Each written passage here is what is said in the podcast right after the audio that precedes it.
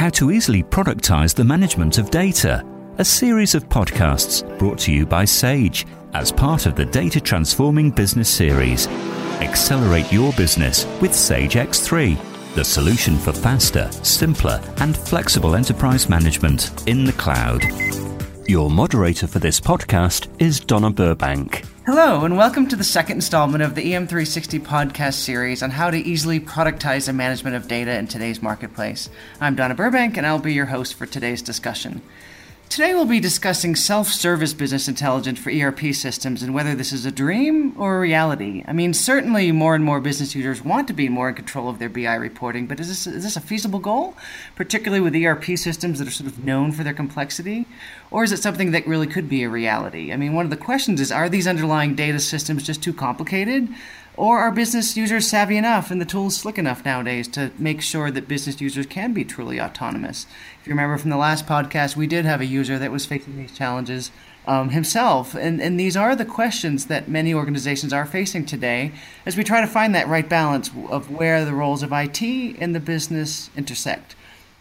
So today I have as my guest Garth Laird, the president and CEO of Zap, who's a company who specializes in this type of self service BI reporting for ERP systems and we'll get his thoughts on this conundrum. So, welcome, Garth. It's a pleasure to have you here today. I want to get your thoughts on this conundrum because, as I mentioned, self service BI is this growing trend, and I think business users want to be in greater control of their reporting and analytics, but often their efforts are stymied when they really start getting into these underlying complexities of the data and the interrelationships between data. So, given that these systems are inherently complex, do you think self service is realistic, or are there things that can max the complexities nowadays um, to make this necessary evil kind of go away? So, what, what are your thoughts on this? Look, I think self-service is a, is a concept that's come out of um, people needing to get access to what is an ever increasing level of data that we have to surf across and understand. And, it's come from the fact that the traditional BI tools were very complex. You know, the tools that were built many, many years ago who, have sustained the Fortune 5000 companies for many, many years, and I won't name those, were, you know, built at a time where data wasn't so prevalent, uh, technology wasn't so fast, and, and they were very large and complex and now very, very costly to maintain. So there was a range of new BI tools called self-service that came to market where people could download those and spend their 1995 US dollars, download it, and off they go. They're they're into their data and, and surfacing up stuff and, and representing it back to the business. The, the problem is that it was supposed to be self-serve, not serve yourself. And what I mean by that is the idea of self-service really was for an organization to provide a platform that a, a, person in the business, whether they're in sales or marketing or finance or supply chain or manufacturing or, or whatever, could actually get access to what, what is regarded as strong, reliable data and then serve themselves with the data they need to re- reply to queries that the business might have. The problem with self serve became that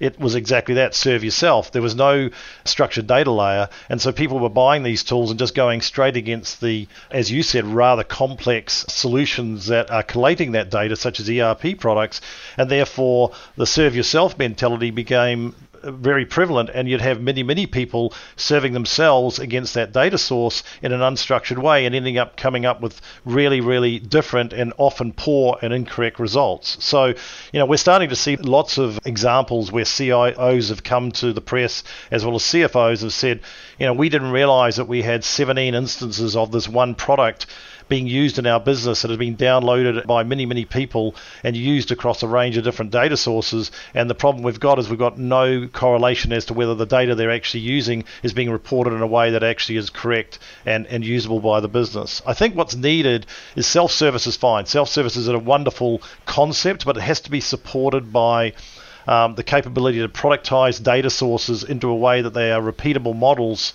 so that a person using a self-service data capability tool can actually go against a data source that has been um, signed off by the business and by IT in the business so that there's a construct around how that gets used, what the parameters are, and everybody knows that the data that's being used is consistent across the entire business. And I think the, the individual that you did interview in the previous podcast from Lagan had a great examples of how many people were doing that in their business and they were looking to try and standardize across that exact issue. Yeah, I, I like how you, you label that that self-serve, not serve yourself, because I think that is sort of what people find. You know, they think it's going to be a nice sort of buffet of food, and we we handle a shovel and some seeds, you know, and expect them to exactly, exactly, right. So I, yeah. I, you could drill down a little more into that because I think you touched on this idea, and I think some listeners would probably want a little more detail on, you know, what does it mean to have this common model, and, and who builds that? Is that something in the tool, or does IT work with the business, or you know, how does that this black box that is kind of undecipherable become something that is more self-serve? Yeah, it's a great question. Look, one of the questions I ask, I, I, work with a lot of senior executives all over the world. I was with one yesterday with the largest privately owned company in, in the United Kingdom, and one of the things I pose to him is, you know, here you are just about to embark on a large refreshment globally of your ERP solutions. And as a result of that, you're not going to go and build those. You're going to go and select from a range of vendors. And there's a well known range of ERP vendors around the world. There's a shorter number now than there ever was before. You're going to select one of those and you're going to deploy their product out either with them or with one of their partners.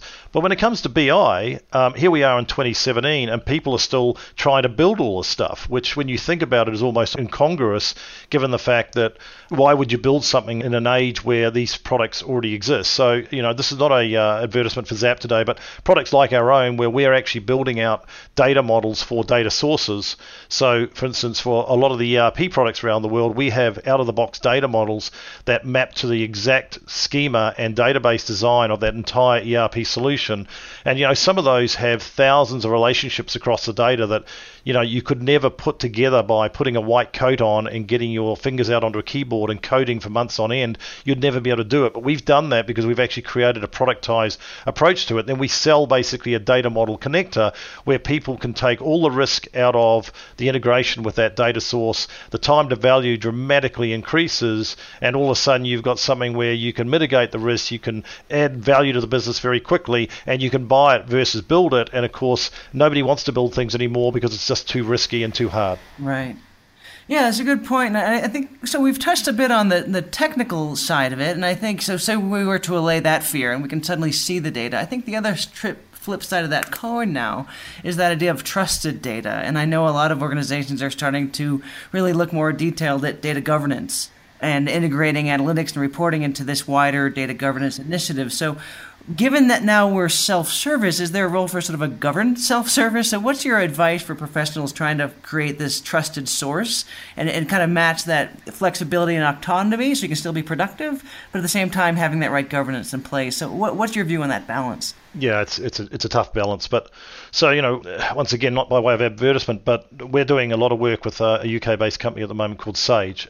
Even though we work with other vendors, we're working with Sage, and what we're doing with Sage around a couple of their products, in fact, more than a couple, quite a range of their products, but a couple of their main products, we're building out firstly a uh, productized, repeatable, and governed data model that every Sage business partner can sell to every Sage customer, know that it actually corresponds to the particular version of the Sage product as it comes out of the box. So the customer knows they don't have to go and get a whole lot of BI professionals in to build all this because it actually comes out of the box with the Sage product as a repeatable data model. But then, Donna, as you ask, that's fine. You've got a data model. What do you do with it?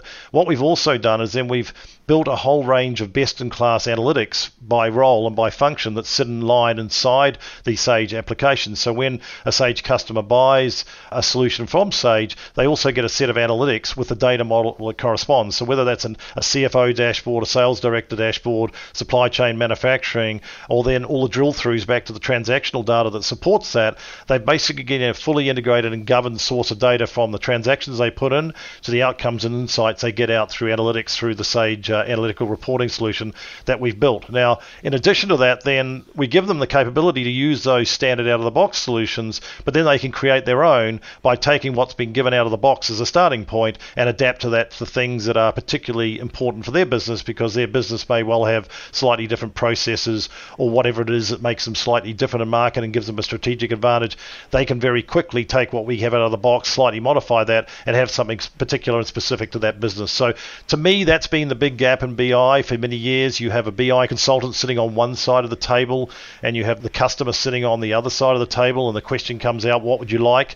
And six months later, there's nothing done because nobody really knows. What we're doing is bridging that gap by providing a productized data model and a productized set of analytics, and that creates a starting point where the conversation can be had, and it really then increases the time to value for people to get exactly what they want and reduces massively the risk and costs to get an, an analytical solution that will run the business and drive value into that business. Yeah, I mean that's a good point. I, I, think you really hit on the crux of it right right in that discussion of really the reason we're doing this is this business insights and analytics. And unless you have that governance and standard ways of looking at the data and standard ways of reporting it, you really you know it's, it's these different silos of people. So I, I, think that was very interesting. Yeah, possible. Uh, but unfortunately, we are out of time. I think I could talk about this for the rest of the day. It's, it really is so. Um, key to so much of what people are, you know, hitting on today. Um, but I will. We ha- do have to wrap up the podcast for this uh, series. I will give a quick call out um, for our next podcast in the series. That actually we will drill a little more into that idea of how you unlock the business insights from these ERP systems. Um, so Garth, I'd like to thank you for your time today, um, and hopefully you can all join us on our next podcast. Thank you very much. Thank you very much, Donna. For more information on this and previous podcasts in the series, please visit the EM360 website at em360tech.com. That's em360tech.com. I'm Donna Burbank, and thanks for listening. The Data Transforming Business Series, brought to you by Sage. Accelerate your business with Sage X3, the solution for faster, simpler, and flexible enterprise management in the cloud. This podcast was presented by Enterprise Management 360 and moderated by Donna Burbank.